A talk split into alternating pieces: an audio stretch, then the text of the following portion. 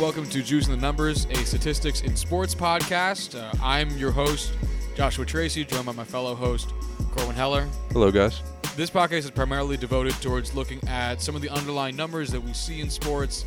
A lot of it's going to be from relatively a fan perspective, though we are going to try to bring something of a serious statistical analysis to things. Uh, we want to keep it relatively amateur in that it's able to be grasped by observation.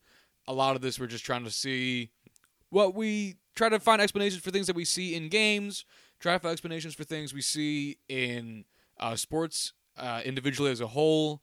Uh, I am mostly a baseball guy.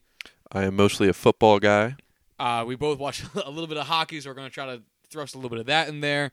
But by and large, we're trying to just see what numbers we can find for uh, NFL passing efficiency.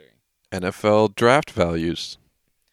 Uh, where what the, what's the best position for a player to be playing given his batting uh, proficiency in baseball, uh, and see if we can kind of find ourselves a way to best explain why we think things are the way they are, why they should be the way they should be, uh, what we would what we would do if we were GMs. And try and gain any little insight we can about how sports work.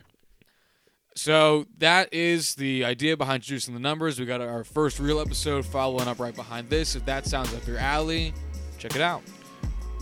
If you guys have any feedback for us about the show, anything you'd like to add, or any more ideas you'd like to have us look into for future episodes, you can contact us at juicingthenumbers at gmail.com, at juicingpod on Twitter, at juicingpod on Twitter, and juicingthenumbers.wixsite.com, juicingthenumbers.wixsite.com.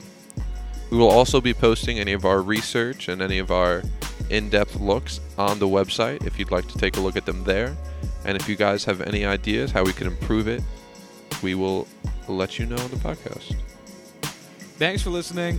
If uh, this sounds like something that you would be interested in, stay tuned. We got an episode coming up right behind this.